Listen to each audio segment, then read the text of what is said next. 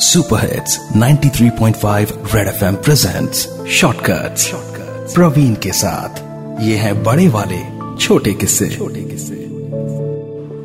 चाचा प्यार से लोग उन्हें इसी नाम से जानते थे।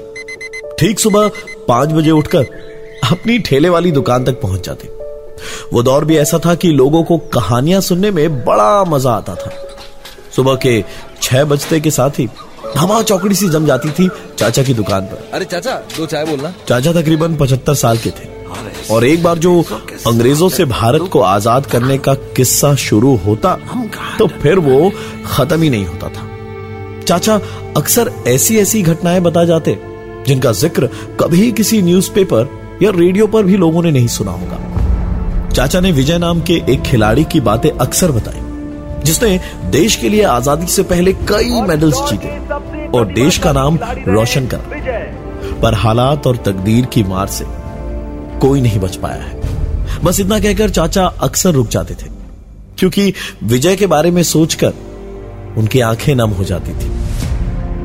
बीस साल गुमनामी में रहकर मेडल उठाने वाले हाथों ने कब चाय की केतली उठा ली, पता ही नहीं चला। पता ही नहीं